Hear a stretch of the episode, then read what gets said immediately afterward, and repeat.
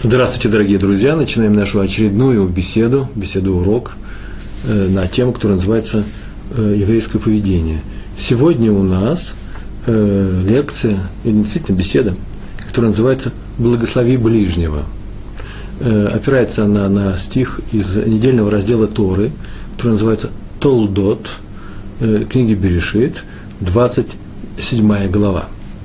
В этой главе написано, что когда пришло время умирать Ицхаку, он обратился к своему старшему сыну Исаву с тем, чтобы он, ну просто прочитаем, «Ваасе ли матамим» «Сделай мне приятную еду, я ее съем, чтобы благословить твою душу, то есть тебя. Приготовь мне, пойди на охоту и принеси мне дичи, как ты умеешь это делать, и приготовь мне все это, э, как ты умеешь это делать, принеси мне, и я тебя благословлю. Э, два слова сначала о том, что здесь рассказывается. Э, наша тема называется «Благослови ближнего», и как раз здесь этот стих говорит о благословении Исхака, своих сыновей Исава и Якова. Подразумевается, что сейчас Исхак даст главное благословение своей жизни – то самое, которое он получил от Авраама. Это не что иное, как благословение еврейского народа. Э, вот кто его получает, тот и становится родоначальником, э, прародителем евреев. Ишмаэль не получил его, а получил его э, Ицхак, и он стал одним из наших працев. Дальше, как известно, от Ицхака это благословение и это миссия э, стать прародителем, руководителем еврейского народа, родоначальником его, э, была передана Якову. А как это произошло? На самом деле Ицхак собирался дать благословение своему старшему сыну Эсаву, не Якову. Есть, кстати, между прочим, мнение, что он собирался его просто поддержать Исава. На самом деле он прекрасно знал, кто такой Исав, что он притворяется, что он хочет получить эту браху, э, притворялся э, последователем того дела, которое который, которому посвятили своей жизни и Авраам, и Ицхак. Но это было только притворство. А на самом деле его интересовали только материальные, э, материальные заботы, его интересовала только материальная жизнь, и никакого Галамаба он об этом даже и не думал. Тем более, э, и тем менее он собирался стать руководителем такого святого народа, как евреи, которые должны были идти по э, стопам Авраама и его отца Ицхака. Есть мнение, что он собирался просто поддержать Исаву, чтобы он тоже остался в рамках еврейского народа, а працам евреев будет Яков. Но другие говорят, и большинство других комментаторов говорят, что так вроде бы видно из текста, что он видел своим продолжателем именно Исава. Так иначе, Исхак подозвался Исаву, он уже лежал, он плохо видел, и все это знают, всю эту сцену, к своей постели сказал, он подозвал его к своей постели и сказал, чтобы тот пошел, наловил ему дичи и принес, и получит главное благословение – евреев. Кто-то шел на охоту, Ривка об этом узнал, в двух словах я пересказываю, сообщила Якову, уговорила его совершить эту подмену, как сейчас говорят, подставу, э, э, то сопротивлялся, Яков не хотел обмануть отца, потому что он видел в этом прямой обман, надела ему на руки овечьи шкурки, э, приготовила еду и послала ее отцу, и так Яков, наш братец Яков, мы все происходим от Якова, которого было второе имя Ис, э, э, Израиль, Израиль, мы все сыновья Израиля, так Яков получил наше, наше благословение. В конце все закончилось достаточно хорошо. Исав тоже получил свою браху, благословение по-еврейски, которое ему предназначалось, соответствовало ему, но затаил злобу на своего брата, и тому пришлось бежать по совету своей матери от гнева Исава на север, за границу, к родственнику Лавану, где он, в принципе, принципе, все тоже обернулось хорошо, он женился на, взял в жены четырех э, четырех девушек из, из семейства Ламана, э, Лавана и вернулся в Израиль. Собственно, так мы с вами и произошли как народ, как семья сначала, а потом из этой семьи произошел народ. И вот мы сейчас читаем стих, в котором написано «Приготовь мне еду», так говорит Исхак своему сыну Исаву, «я ее съем и благословлю, благословлю тебя». В этом месте все комментаторы, я вот взял комментатора, которого зовут Рабейну Бихаи, э, пишет на это, э, так комментатор, комментаторы отмечают, Исаак не собирался вообще вкусно есть. Это не этого была проблема в этот день. Он вообще мог позволить себе есть хор- хорошую еду в любое время. Суток он был патриарх большого рода, богатого. Он собирался, не собирался вкусно поесть, а заодно дать браху. Нет, он хотел именно дать браху. Это была его цель. Но он хотел дать ее в, раз, в радостном состоянии духа то есть сделать с собой нечто такое, такое состояние, при котором благословение получается наибольшее, э, качество благословения наиболее хорошее. То есть он хотел Э, э, подняться на высоты духовного уровня при помощи того, что просто физически сделал бы удовольствие своего тела. Между прочим, это старая вещь, всем известно, что когда мы э, общаемся с людьми, то удовольствие от нас другие люди получают именно тогда, когда нам радостно. А радостно нам, заметили, всегда, когда мы э, поели, отдохнувшие, э, когда наше тело не чувствует усталости и так далее. Если человек чувствует себя усталым, лучше ему дать отдохнуть, а потом с ним общаться. То же самое с благословением, с духовной вещью. Он хотел дать свою браху, именно находясь в радостном состоянии духа. Для этого надо было ему поесть. Вот это и есть сегодняшняя, наша сегодняшняя тема. Надо благословлять других людей именно в радостном состоянии. Не обязательно, когда у нас повод для радости, например, свадьбы, когда кто-то хочет получить меня браху, он придет, скажет, Реброван, дай мне браху, я скажу, подожди, завтра у нас будет свадьба, одного из моих учеников тебе дам. Нет. Э, свадьба, рождение ребенка и так далее, а именно когда надо благословить у человека, который благословляет, должно быть радостное состояние. Для этого мы сами сознательно входим в состояние радости. Мы управляем собой. То, что сделал Ицхак, Ицхак сделал очень простую вещь. Он решил э, поесть. Тоже не все э, сказано здесь, что он просто хотел быть сытым после еды. Сейчас мы отметим еще несколько особенностей этого состояния. Рабыну Бахаи продолжает. Зачем Ицхаку надо было есть? для разного состояния. Ну, известно, известно, что когда поддержишь, поддержишь свои физические силы, будут поддержаны, если так можно сказать, поддержаны и духовные твои силы. И когда, тогда ты можешь воспринять, вот так скажем, тогда ты можешь воспринять то, что называется по-еврейски рух га койдыш. Это такой, испытать такой испытать такое влияние святости, которое передашь тому, кого, кого ты, в принципе, сейчас благословляешь. Вот об этом сказали наши мудрецы. Они так, такую фразу сказали. Шхина – это, под этим словом подразумевается, ощутимое присутствие Всевышнего. Человек чувствует, что Всевышний рядом с ним. Он всегда рядом с нами. Но он не всегда дает это почувствовать. Это называется шхина.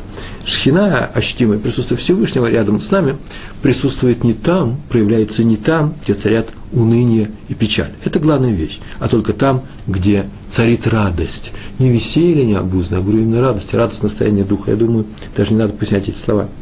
Поэтому Исхак попросил именно мясо. Пойди дичи налови, приготовь ее, я буду есть это мясо. Пойди на охоту, налови мне. Ибо, как сказано, нет радости, радостного застолья, есть и на столе нет мяса. И поэтому, кстати, во все еврейские праздники, еврейские праздники мы обязаны есть мясо. Благословение данным Ицхаком Якову говорится, очень интересная фраза, пусть Всевышний даст тебе от небесной росы и от лучшей доли земли, и много хлеба и вина. Под росой, наверное, подразумевается, поскольку это в Израиль, э, в земле, э, в стране Израиля. Э, подразумевается роса и дожди, дожди, дожди, здесь это очень важная вещь. Лучшая доля земли – это хороший урожай, а так много хлеба и вина также. То есть, как только Ицхак почувствовал, исходящий от, э, от его сына, от Якова, запах Ганедана, а это не просто запах, это духовная составляющая. Запах Ганедана – это значит полное, человек э, э, достиг полного совершенства в эту секунду, того совершенства, которое э, э, царило среди людей, когда они пребывали еще Адам и Хава в Ганедане, райском саду. И он это почувствовал и увидал тем самым, что тот постоянно занят Торой, он учит Торой, понял, что тому сейчас полагается, поскольку он занимается Торой, и материальная часть. И поэтому сейчас он ему сказал, очень простая вещь, духовная браха, которая тебе полагается, роса с неба, и земная браха, тоже тебе полагается, это урожай хлеба и винограда. И он это сказал, э, поев принесенной еды. Э, то есть э, Яковом, то есть состояние радости. Ну, маленькую историю сейчас расскажу, а потом дальше расскажу теорию. История эта э, рассказывается про... У меня свой любимый персонаж среди раввинов, о которых я очень люблю рассказывать. Я не являюсь его учеником, но историю его собираю. Это Рэбе из Чебани. Было такое место, местечко в Румынии, например, рассказано очень много интересных историй, и в каждой из них он выступает просто как необыкновенный мудрец. Такие вот анекдоты про раввинов – это про него. Э, однажды к нему пришел Карабе из Чебани э, накануне Рожа Ашана, Рожа Шона, да, э, один человек, Равин, кстати, между прочим, к, для того, чтобы получить браху благословения. И э, Рабидов Бериш Веденфельд, так его звали, так его звали, такая у него была фамилия, э, Раф из Щебани, хасидский праведник, мудрец, талмудист, э, он э, его встретил, и что у них произошло? У этого человека был, оказывается, старший сын, тот, кто пришел за брахой, который долго не мог жениться. Не получался у него. Уже и возраст проходил. Я не знаю, какие, э, в каком возрасте он находился. Так было написано, что он долго не мог жениться. Для него, для него он и попросил браху у э, Равина, у Раби из Чебани. Равин дал ему радостно, очень радостно браху, чтобы уже, так он сказал, чтобы уже в этом году мы увидели твоего сына под хупой. Так оно и будет, никто не сомневался, так оно и вся бывало. Все, что он сказал, вся бывало. Не всегда все он говорил. Вышел тот человек от э, Рава Мечевани и сказал из и подумал, ой, с какой легкостью дал наш раввин эту браху. А ведь у меня еще и второй сын на подходе. Надо же было бы попросить вторую браху моему сыну, второму. И что вы думаете, он набрался храбрости и вернулся и попросил браху, за, э, зашел за второй брахой. Раф снова к великой радости дал и второму сыну, для второго сына благословения, чтобы мы и его уже в этом году увидали счастливым женихом, который стоит под свадебной хупой. Тот человек посмотрел, воскликнул тоже радостно и говорит, ой, у меня еще есть третий сын. Он тоже, вообще-то, скоро начнет искать себе невесту, может быть, Раф э, даст э, ему тоже браху. Раф посмотрел на него и спросил, а ты осилишь три свадьбы сразу в, в один год? Тот сказал, это тяжело, конечно, но, по-моему, ну, помогут люди. Тогда тот ответил, скажи, пожалуйста, э, э, ты собираешься женить? Ну, говорит, ну, через годик, через два. О, как будешь собираться женить, тогда приди. На следующий год приходи ко мне на Рожашона, мы, его мы ему дадим благословение. А чтобы совсем он не остался без благословения, я тебе говорю о том, что да поможет Всевышний в том, чтобы твой младший сын в это время достиг больших успехов в Торе. Так оно, так оно и произошло. Младший сын так удачно стал э, учиться, что, надо сказать, сам отодвинул срок своей женитьбы, женился попозже, э, стал большим раввином э, в тех местностях, э, фамилию тоже приводился. Э, все благословения его радостные, сказанные в радости исполнились. Сказано в сцене благословения Ицхака, такое маленькое замечание, я должен сказать, что Ицхак сказал Якову такую фразу «благословляющие тебя будут благословенны». Интересная браха, не правда ли? Он тут же благословил тех людей, которые будут благословлять тебя. Так он сказал браху Якову. Мы даем благословение другому, а за это, за это нас Ицхак уже благословил.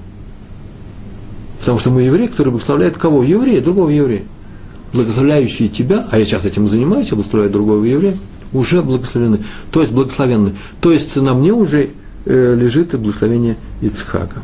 А отсюда вывод – надо благословлять других в радости и от всего сердца.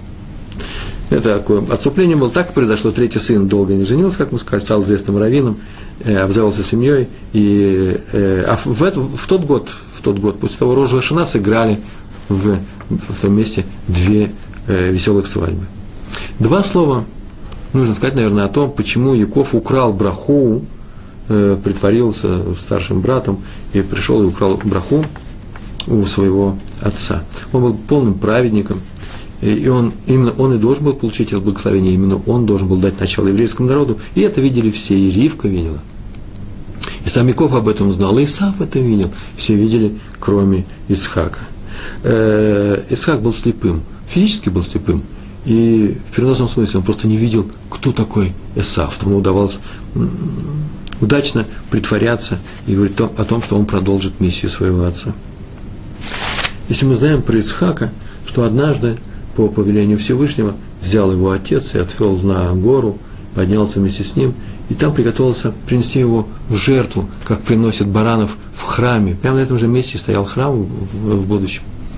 И Ицхак хотел помочь отцу выполнить эту заповедь. Заповедь была дана отцу, и он был настолько сильный, крепкий человек, уже с детства он был, что он попросил себя связать, чтобы он нечаянно не потерял кошерность. Нужно, чтобы э, животное, если это животное приносится, чтобы оно ни, нигде не дернулось чтобы оно э, смирно, тихо умерло во время шхиты. И попросил тебя связать. Вот это слово «связать», акеда, связывание, и является термином этой, этой сцены. Акедат Ицхак. Мы не говорим жертвоприношение Ицхака, а и связывание. Сильный мальчик был. Ну, мальчик, я не знаю, сколько ему лет было. По нескольким вариантам есть несколько, несколько вариантов есть этому. Так или иначе он лежал, и Мидраш рассказывает – я всегда говорю на, на своих семинарах, на своих уроках эту сцену, она меня и сейчас трогает. И он лежал, и глаза он не закрыл, он смотрел наверх большими глазами, а в это время, как в Мидраш написано, э, э, Малахим, ангелы обратились к Всевышнему с просьбой пожалеть этого мальчика, потому что нельзя его убивать. Это э, один из самых высочайших людей в истории человечества, от него должны произойти тоже высокие люди. И если ты сейчас их уберешь, это будет заслуга праведнику Авраама за все дела, которые он делает – Ничего не произошло. Э, э, Всевышний дал приказ через ангела не посылать свою руку и так далее. Но перед этим ангелы плакали, они просили не убивать Ицхака. А Ицхак лежал широко открытыми глазами и увидел над собой третий храм, который стоит над Иерусалимом. Он и сейчас стоит. И в эти открытые, широко открытые глаза упали слезы ангелов. И поэтому он ослеп. Он был настолько сильным человеком, что он никогда больше ничего не замечал. И все остальные истории в его жизни, он просто поднялся на уровень, на уровень ангелов. Все остальные истории – это история про его детей. И даже сцена, где он дает благословение сначала Якова, а потом Исаву, это история про Якова и Исава. Сам Ицхак уже не участвовал в жизни людей, не принимал потому что он был полным праведником. Он поднялся тогда на небо, он был Ола. Ола – это поднятие на небо, это самая большая, полностью сжигаемая жертва в, э, на жертвеннике храма. Про, про него так и говорят, ола. Но смотрите, есть же и минус во всем этом. Ты сильный человек, ты настолько уверен в себе, что никогда не ошибаешься, и теперь тебе боятся другие люди сделать замечание, показать, что это ошибка, ты неправильно себя ведешь с Исавом. И поэтому пришлось поступить каким образом? Поступить очень просто. Отобрать не совсем честным образом э, браху у Исава, притворившись Исавом. Э, дело в том, как, а потом, когда все выяснилось, оказалось, что все нормально. Почему? Потому что, оказывается, Исав до этого сделал еще одну оплошность, большую оплошность. Здесь он долго путешествовал, долго ходил за, за дичью. А однажды он продал свое первородство за тарелку супа. И как это можно вообще про первородство? Да в том и можно, что он согласился с тем, что он не хочет никакого, никакого духовного будущего. Не хочет Улам Аба, вообще ничего не хочет. Вот так сказал, каждый день я иду на смерть, то есть я боюсь смерти. После смерти нуль, ничего, чернота, провал. Он был такой единственным первым атеистом в этой жизни. Лучше матери, материальная тарелка супа, чем ваши гипотетические существование, ваше гипотетическое существование в жизни, в мире грядущем. И когда он узнал от отца, что браху тот уже дал какому-то другому человеку, он сразу понял, что это Яков, сказал, ой, второй раз меня Яков обманывает – на что отец Резон спросил, стоп, стоп, стоп, скажи мне, пожалуйста, а где это был первый раз? И Сав сказал, что первый раз он меня взял, купил первороста. Отец не спрашивал, как это можно продать или купить первороста. Он посудился, что и ты его продал, то что ж теперь хочешь? Ты теперь не мой первенец. Ты сам распорядился своей судьбой. И поэтому тут же ты отказался от еврейской миссии. И поэтому тут же отец подтвердил то, что он ту браху, благословение, которое он дал Якову, оно сейчас утверждается, и отступления уже никакого нет, и э, Яков получил благословение и стал нашим праотцем. Это, это все отступление было. У нас тема давать благословение в радости, мы возвращаемся к нашей теме. Браху давать нужно не только, когда ее тебя просят, но когда ты сам видишь, что человеку полагается браха, что ему нужно помочь. Браха – это помощь. Мы сейчас поговорим о самой природе брахи, но сначала как это работает, а потом почему это работает. Известный рассказ про Рава Шломо Залмана Долинского, Долинский, это был любимый ученик, э, тоже большой Талмит Хахам, мудрец, э, любимый ученик мудреца и праведника, которого звали Сабы Скелема, мы несколько раз говорили о нем, такая известнейшая, очень яркая личность в литовском еврействе. Однажды в молодости э, Раби Шломо Залман Долинский, очень, он так рассказывал, рано, рано-рано утром в серьезную зиму, был лютый мороз, э, они вышли вместе с отцом утром из города, а город это был Слободка, пригород города Ковна. Я так полагаю, что вообще отдельное местечко было, сейчас они слились. И они пошли в какое-то отдаленное местечко по, своему, по какому-то своему делу. Холодная снежная зима, они шли бы за снежные дороги, и тут они увидели, что в город рано утром приближается огромная телега с огромным грузом, и настолько тяжелый груз был, что лошадь, которая утачивает, уже просто задыхается, а рядом идет возчик, извозчик, да, и подталкивает эту телегу. И страшно было на это смотреть, оказывается, эти люди просто, они же входят в город, значит, они всю ночь шли. И отец, когда проехал мимо них эта телега с этим грузом, отец почему-то вдруг пошел за этим человеком, шел, и тот даже не оглядывался, не видел его. Он шел и что-то шептал. Потом вернулся к отцу, они пошли дальше, э, к сыну, потом они пошли дальше. И сын его спросил, а в чем дело, что ты сейчас сделал? Надо вам сказать, что Раф Шломо Залман Долинский был Куэн, и отец его Куэн. Куэн – это те люди, которые благословляют э, евреев во время праздников, специально из благословения.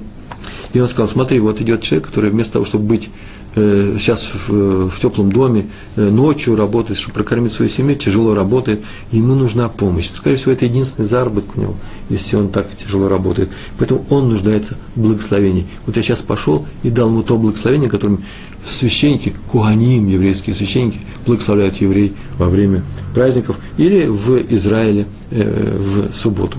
Это специальное благословение, наверное, уже и увидели неоднократно, когда делают специальную фигуру руками, закрывают столитами и произносят те слова, которые заповеданы Всевышним Куэнам, нашим священникам, чтобы они благословляли нас. Э, вот эти слова он прошептал ему вслед. Кстати, перед благословением, когда куаним собираются благословить народ, они произносят специальное благословение сами себе, вслух. И мы отвечаем момент. Э, это такое благословение, которое всегда произносится перед исполнением любой заповеди. Вот э, многие заповеди, которые мы делаем, перед ними мы произносим благословение. Когда мы накладываем на себя тфилин, когда прибиваем мезузу и так далее. Э, произносим благословение, в, в, которых есть, в котором есть такие слова – благословен Всевышний, который постановил нам благословлять народ в любви. Это важные слова. Бава. В любви он нам э, заповедал э, выполнять эту заповедь. Э, кто такие Коэны? Это прямые потомки Аарона, брата Моше. Э, брата и Моше, и Аарон были из колена Леви. Это единственное колено из 12 колен еврейских, которые, войдя в э, страну Израиля, после блуждания, 40-летнего блуждания по пустыне, не получили своих наделов, не кормились от земли, а они кормились от... Э, им специальные приношения делали все остальные колен другие, э, другие евреи. И э, получая эти приношения, которые положено, э, э, им, они им полагались, но они испытывали большую радость, как испытывает простой человек, любой человек, когда ему дают подарок. И поэтому они в радости получали э, э, то, чем они жили, и это и называется, и благословляли народ, это называется благословлять в радости. Итак, два благословения для брахи, мы уже с вами знаем, это что, какие? Радость и любовь. Багава сказано э, нашим куаним, чтобы они благословляли нас. Когда я благословляю другого человека, я должен испытывать при этом радостное ощущение, радость исполняемого долга, то, что сейчас браху говорю, и главное, любить этого человека. Исаак попросил Исава пойти на охоту – для отца. Он был отцом. Чтобы тот исполнил заповедь почитания родителей, да, почитания в данном случае отца. Это должно было привести, это исполнение к тому, что отец даст ему сейчас браху в любви к сыну, который его сейчас почитает. Ведь э, радость от, от еды Исхак сейчас уже не мог испытывать. Почему? Потому что он сейчас только съел ту еду, которую принес ему Яков, э, Ривкину еду. Он же поел. А поэтому э, это была не радость от еды, он ел уже чисто формально, чтобы не обидеть, может быть, этого человека. Может, на самом деле была вкусная, чтобы не обидеть Якова. Но он испытывал радость по отношению к Эсаву, дал ему благословение, материальное благословение. Э, почему? Потому что э, за то, что тот исполняет эту великую заповедь э, почитания отца, э, отца и матери.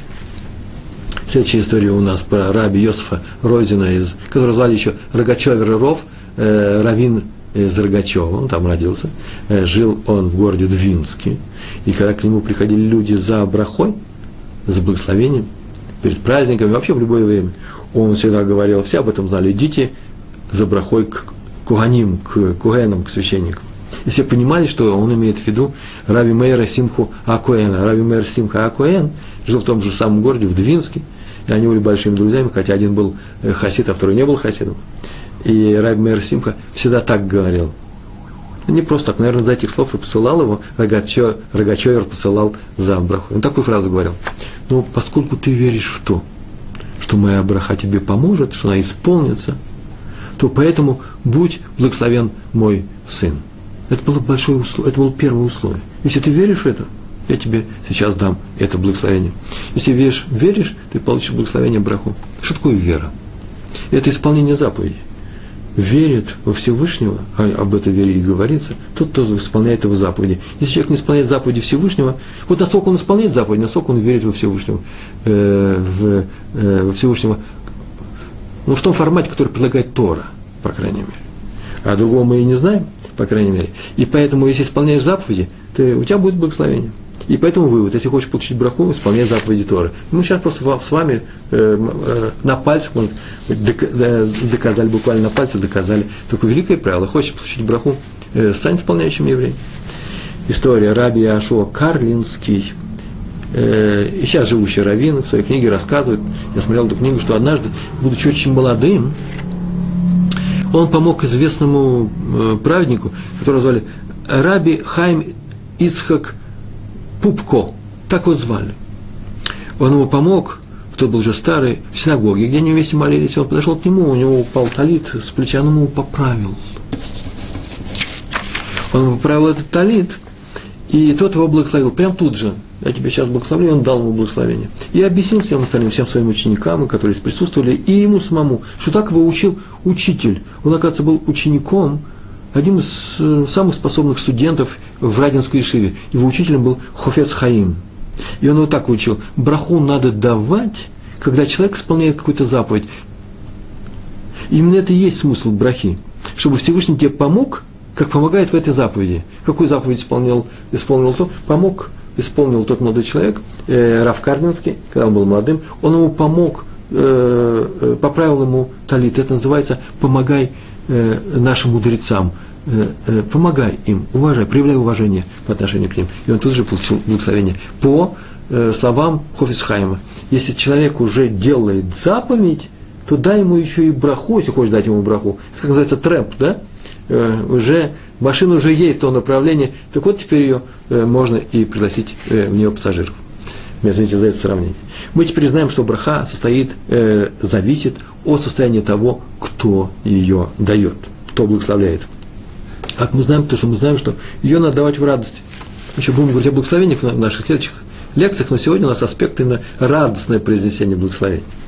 А также браха, браха, благословение, зависит от состояния того, кто ее получает. А именно, какое состояние? Он занят исполнением мецвы или собирается заняться. Вы заметили, тот радуется, а этот собирает занять, исполнить некоторую заповедь.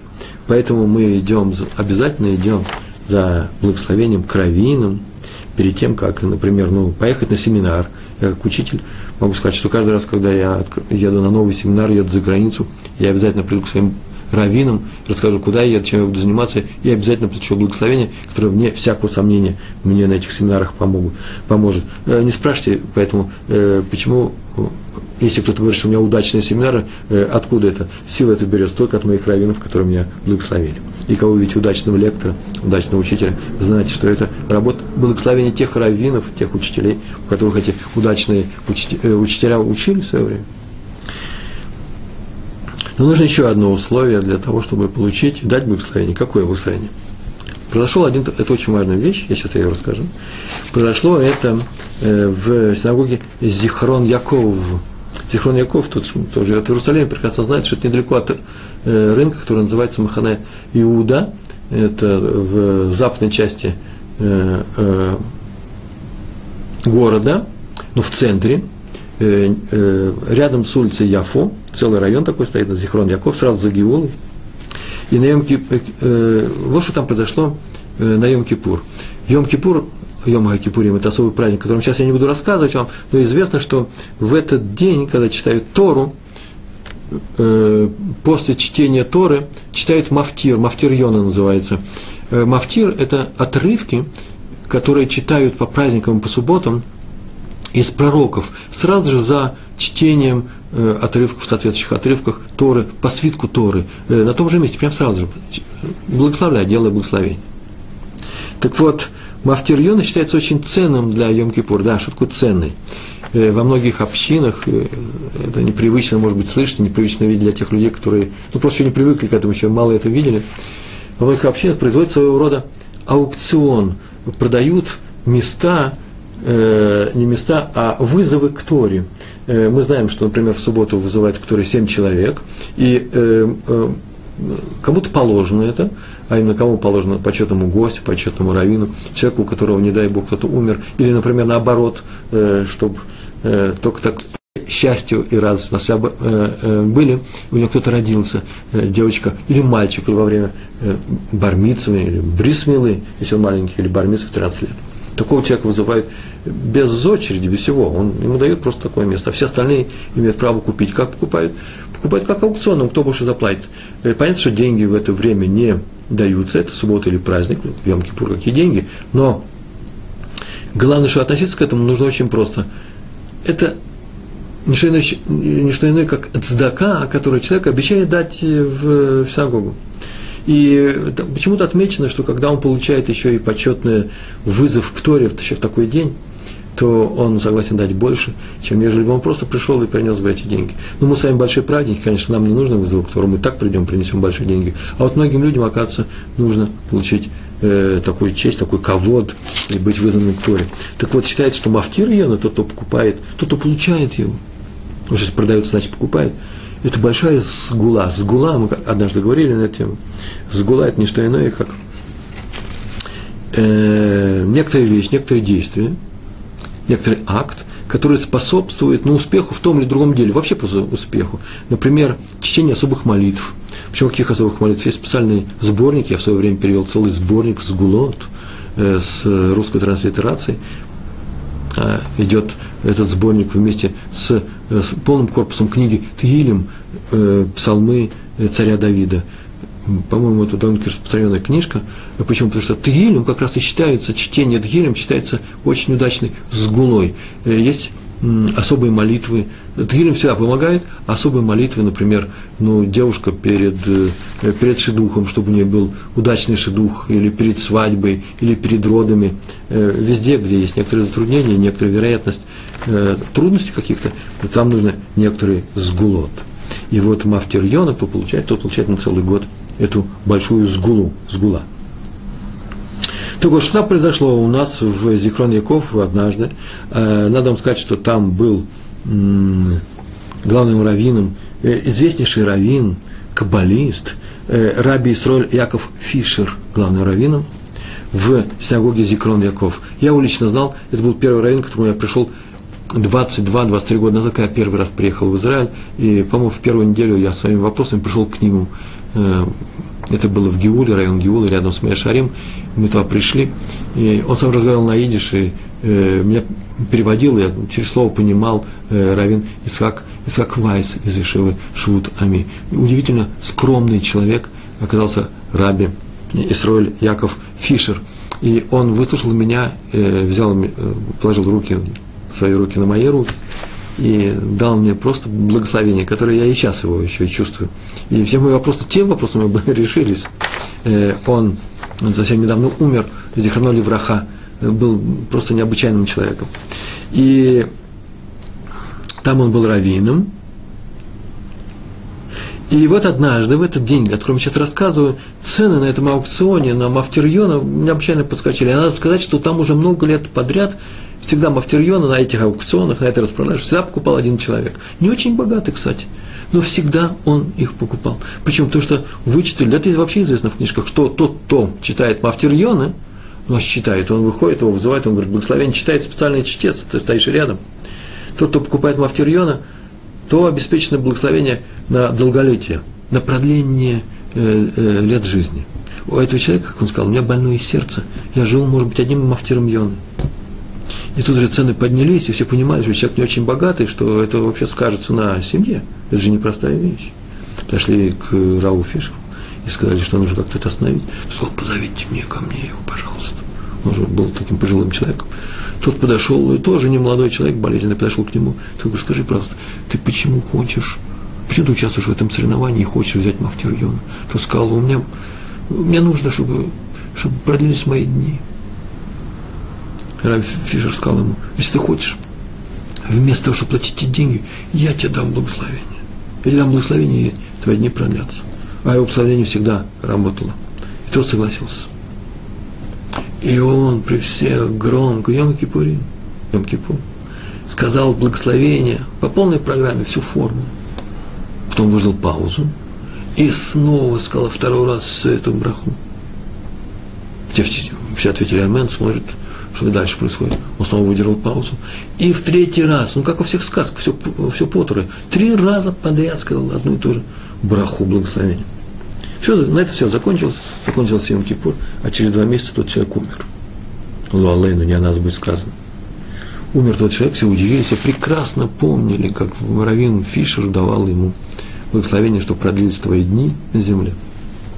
И он умер, теперь вся семья сидит в трауре, Велут у них трауре, их приходят все навещать. И Раби Фишер пришел тоже навестить их, успокоить, утешить их, так положено, сказать специальные слова. И кто-то из родственников того человека, кто-то из сыновей, скорее всего, не выдержал и сказал, вот, вот, а вот наш отец не проявил упрямства, согласился с Равином и отказался от того, чтобы купить э, Мафтерьона. И поэтому он умер. А не отказался бы, он бы сейчас, он бы сейчас жил. На что Раби Фишер ответил, а вы заметили, я произнес ее несколько раз. Сколько, ну кто же не заметил, все заметили. А вы знаете, что он так ни разу мне не сказал «Амен». Он с этим не согласился. Почему не сказал, это отдельная история. Но известно, что если ты не отвечаешь «Амен» на браху, ты к ней никакого отношения не имеешь. Если ты слышишь, когда кто-то говорит благословение или в синагоге, и ты не отвечаешь «Амен» на благословение, благословение чего? Кого? Всевышнего, ты, получается, ты не с теми, кто с этим, с этим благословением поднимается духовным ростом, очень высокий духовный рост, поднимается кверху. Все, ты сам себя садил с этого поезда. И это он сделал. Вывод, вывод отвечайте на браху Амен. Если кто-то приболел, ему говорят Рафуашлыма, чтобы дал тебе Всевышний полное излечение, отвечайте не спасибо, не надо говорить спасибо. Так по-еврейски. А говорите Амен. Между прочим, если вы кому-то скажете такую браху, он скажет спасибо, ну не учите его жить. Может быть, и спасибо его тоже, на его уровне, это тоже достаточно. Но мы же с вами теперь уже знаем о том, что нужно говорить Амен. Амен – это, значит, я согласен, я тоже имею долю в этом благословении. Еще один важный момент, который я должен вам сказать сейчас. Если ты в чем-то заподозрил другого человека, ты решил, что он что-то сделал, какое-то нехорошее дело, а потом выяснилось, что нет никакой, никакого прегрешения у этого человека, нет ничего, ничего плохого, это просто случайно, ты ошибся случайно, не желая ничего, ты должен его благословить.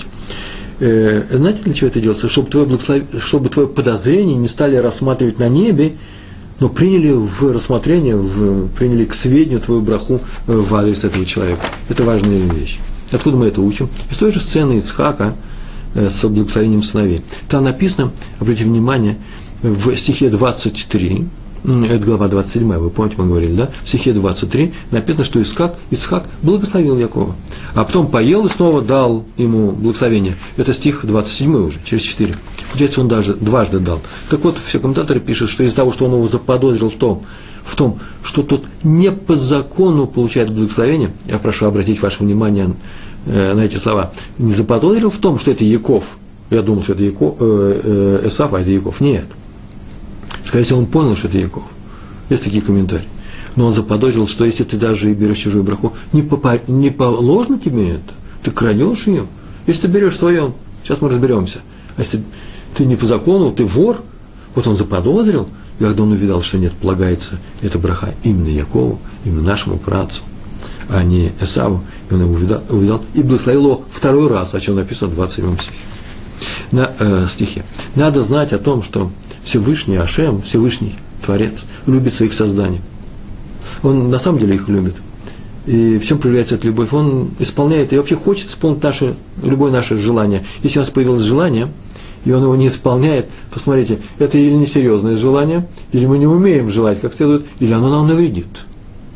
Э, как он своими детьми. Понятно, что я даю своему сыну конфету, когда это нужно дать, но он мне просто вторую, третью, четвертую, я говорю, что у меня, я не говорю, а вижу, что у меня уже не хватит денег на зубного врача, я ему ее не буду давать. И он мне скажет, ну, папа меня не любит, любит, потому и не дает, что любит. Не все Всевышний нам дает. Он исполняет любое наше желание Всевышний ровно настолько, насколько, насколько, насколько мы выполняем свою миссию, насколько мы проявляем именно проявляем в себе э, тот потенциал, который Всевышний в нас заложил. Поэтому любое пожелание, любое пожелание в адрес других людей, браха или клала, клала – это проклятие, моментально рассматривается на небесах. Даже если я про себя сказал другого человека, ну-ка мне хорошую вещь. Какие слова бывают? Ну, ни да, ни покрышки нет, это, извините, это слишком серьезно, клала, даже не хочу произносить. Ну, чтобы тебе было плохо, я даже не знаю. Этого нельзя говорить. Почему тут же будут рассматривать такую возможность, не сделать ли ему плохо. Почему? Потому что меня любят, а это мое желание. Хоть на немного, а мир качнется в сторону плохого или хорошего. Э, но э, все это зависит от того, на каком уровне я нахожусь. Если я на большом уровне, праведник, то понятно, что это выполнится скорее. А если я нахожусь на маленьком уровне, а тем более, если я злодействую, не дай Бог, не дай Бог, я нечаянно сказал сейчас, то понятно, что этому будет мало, э, мало принято к рассмотрению, но хоть что-нибудь да будет. Вывод следующий. Не говорите даже про себя там внутри, это мой совет. Так кто нас учит? Даже про себя внутри совсем никто не слышит плохих пожеланий в адрес других людей, даже если, как вы думаете, вот секунду, как мы думаем, вот секунду, он заслуживает это. Ведь мы же не хотим с участниками быть в убийстве. Не хотим. А поэтому никогда плохого о другом человеке не скажем ни вслух, ни про себя. А говорим только, а лучше всего вслух, только положительные желания. Тогда нам это будет зачтено по принципу, как мы поступаем с людьми, так и с нами Всевышний поступит, поступит с нами на небесах. А если уж я пожелал плохого какому-то законченному, допустим, злодею, пожелал ему слух, сказал так, на небе мне, мне скажут следующую фразу, послушать, о, ты умеешь желать плохое? Да-да, законченному злодею, но ты умеешь желать плохое? Сейчас мы изучим, заслуживаешь ли ты такого резкого, плохого суда с нашей стороны в свой адрес.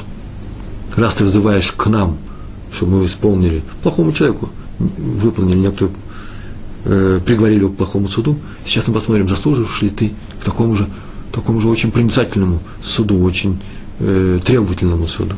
Если мы требовательны, то и к нам будут требовательны. Это не значит, что если мы кому-то, э, кому-то сказали, что э, пусть тебя Всевышний накажет, если ты сделал плохие дела, а мы их не сделали, и поэтому мы э, себя обезопасили. Нет.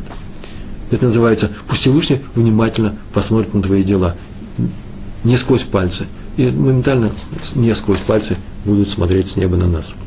Повторяем, качество благословения зависит от особого состояния благословляющего известная история про бабу Сали, э, раби Сроиля Авухацира, да, так его звали, в Марокко жил. Э, известно, что Марокко во время войны, туда вошли немецкие войска, он был, э, эту страну захватили, немцы. А у них был паша, которого звали, секундочку, Хадж Таами, так его звали, паша. У арабов паша, вроде не турки. Так написано паша. Фахе, да? Э, он сопротивлялся, у него была армия, эту армию разбили, его самого посадили в тюрьму, и он был врагом немецкой армии, а поэтому решили судить и казнить. Такое было решение. Немецкой, э, немецкой власти, оккупационной власти. И вот в день суда, когда назначили день суда, его из тюрьмы вели в суд по всему городу, по всей столице Марокко, какая там была у них столица, ввели по этой столице закованного, что все видели, как поступают э, э, с противниками, с врагами, ну, наверное, немецкой, немецкой власти, или кто там были, коллаборационисты, не знаю. И на него нужно было плевать, всякие ругательства говорить, и не знаю, что делали. Ну, как с Аманом, которого водили по городу после того, как, перед тем, как его повесить. Много народа с ним шли. Зашли в еврейский район, там э, квартал, там никто его не ругал. Все знали, всякое может быть, чтобы там нам не вернули. Все молчали, нам не, не вернули э, нашу нелюбовь. Никогда не проявляйте своих чувств в политическом плане. Смотрите, у э, тех, против которых мы сейчас выступаем, есть свои сторонники, как бы евреям мне было плохо.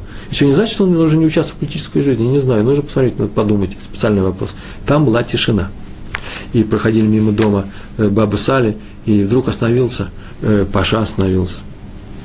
и видит, что а нужно всем выйти на улицу, и стоит э, Авухацира, Исраиль Авухацира стоит рядом с своим домом, и он проходит, Паша, они знали друг друга, и он говорит, посмотрел на него и говорит, ну, еврейский министр, сколько у тебя сыновей?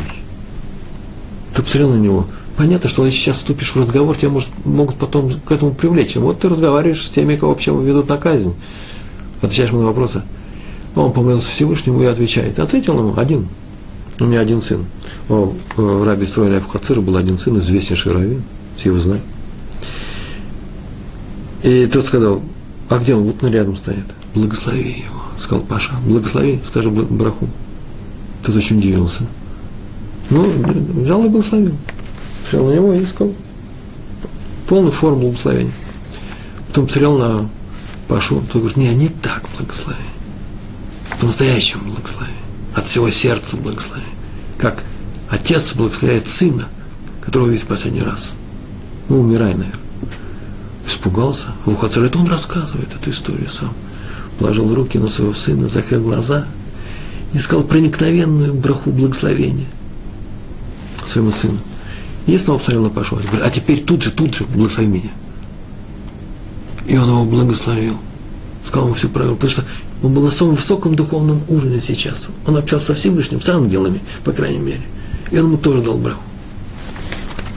И когда вели Пашу, это известный исторический факт, а вели Пашу в, в дом суда этого, выбежали навстречу люди, там, может быть, немцы, кто там в это время властвовал в стране, подбежали к нему, освободили его от всех цепей и ввели с почетом в, в, этот, э, в этот дом. Оказывается, пришла депеша из Берлина, где немцы объявили, что командование немецкое объявило, что оно решило вообще замириться с арабским э, сопротивлением, почему? Потому что у них сейчас большая миссия по борьбе там, по войне в Ливане, там, в Ливии, извините, в Ливии, в Египте и так далее, по завоеванию всего этого, они решили помириться и вернули ему власть. Кончилась война, и на следующий день, после всех, всех этих пертурбаций, пригласил специально на праздничный, на праздничный ужин э, Бабу Сали был, Паша пригласил его. Бабу Сали там ничего не ел, а может ему дали как раз все кошерно. А так или иначе были очень цветистые такие приветствия. Всякие слова говорил. А потом в конце спросил, ты не удивился, почему я тебя попросил благословить своего сына? И мы сами догадались, и Папа Саль сам догадался. Конечно же, я удивился, я сразу же понял, что ты хочешь. Ты хотел получить именно этот самый трэмп, это мои слова, да, здесь, сейчас, так он и говорил. Я благословляю сына, я нахожусь на особом, в особом состоянии, и в это время та браха, которую я скажу любому человеку, если я ему скажу, она будет действенной, как та браха, которую я сказал своему сыну браха работает. Она была искренней и глубокой. Э, как известно, нет ничего глубже, чем благословение, которое отец говорит своим детям. Ну и два слова о брахе, что, само, что такое само, само благословение.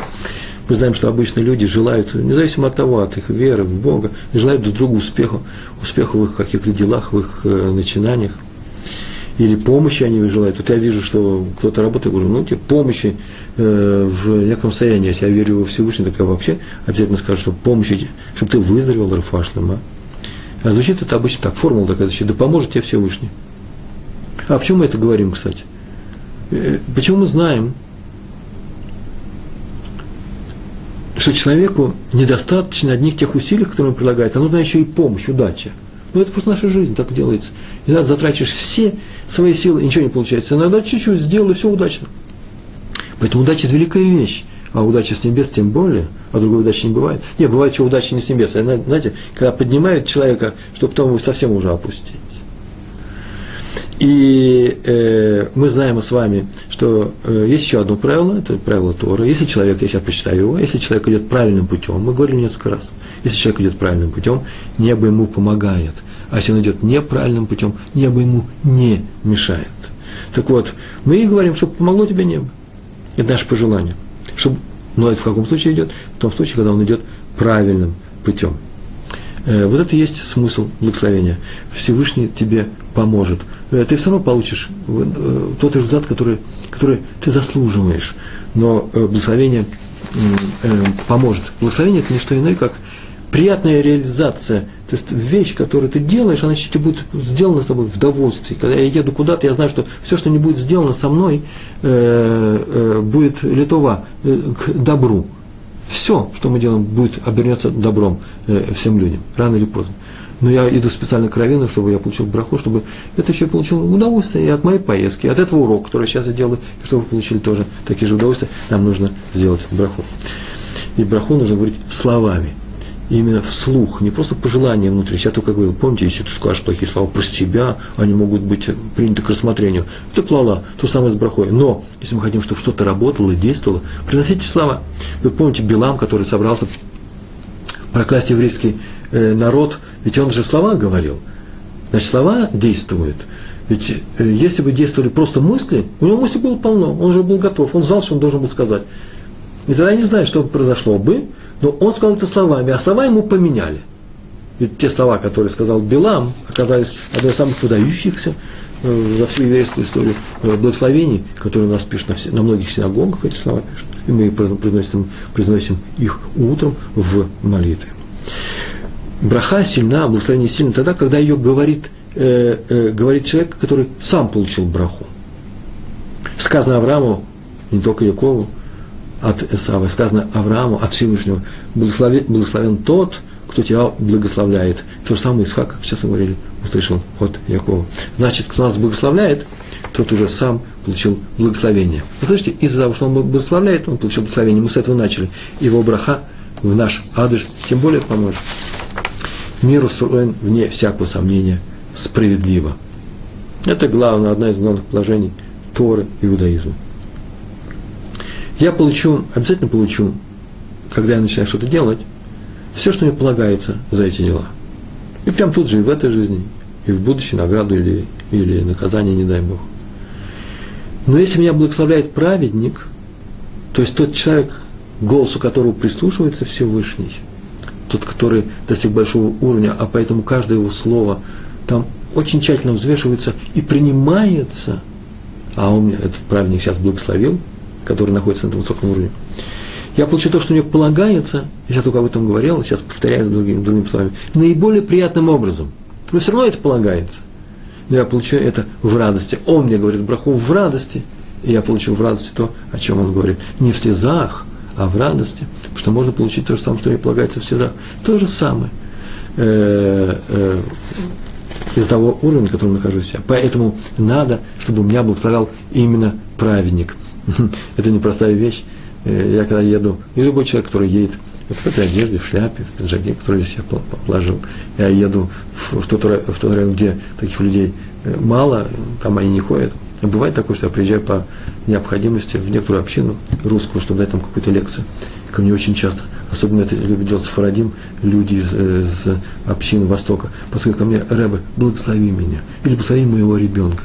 Они знают, что если я учу Тору, прям в крови еврейского народа. Я ей дам благословение. Я, конечно, польщен таким доверием к моей скромной особе, но нужно знать, что если встречаете равина, попросите у него благословения. Настоящего равина. Не просто учителя в Тулдот и Шурун, а настоящего равина. Попросите у него, попросите у него, пожалуйста, благословения для себя и своих, для своих детей. Это очень помогает. Значит, и мне отсюда какое следствие, значит, и мне, когда я благословляю других людей, а я сегодня рассказываю лекцию, которая называется «Благословляйте других людей в радости», значит, и мне, чтобы мое благословение было принесено не зря, не просто слова, не простая формальность, нужно быть, мне извините за выражение, праведником. Это необходимость. Так вот, формулу сейчас я даю. Ровно настолько я правильный человек – настолько я могу оказать другим людям помощь своим благословением. Например, молиться за их выздоровление. Как видим, пожелание быть праведником другим людям. Я говорю, ну, желайте быть праведником, делай хорошие дела. Будь правильным, не будь плохим. Будь хорошим везде и всюду. В мыслях, словах и в поступках. Пожелание быть праведником – это не просто благой совет. Знаете, такой, ну, такой, на благо тебе. Это хорошо, это а все остальное плохо – это очень хорошо, это трудно. Это не, это не просто совет, это насущная необходимость. Поэтому я заканчиваю свою лекцию благословениями. На самом деле благословляю вас и говорю вам, будьте, будьте праведниками, благословляйте других людей, ну и примите мои благословения. Большое спасибо, всего хорошего. Шалом, шалом.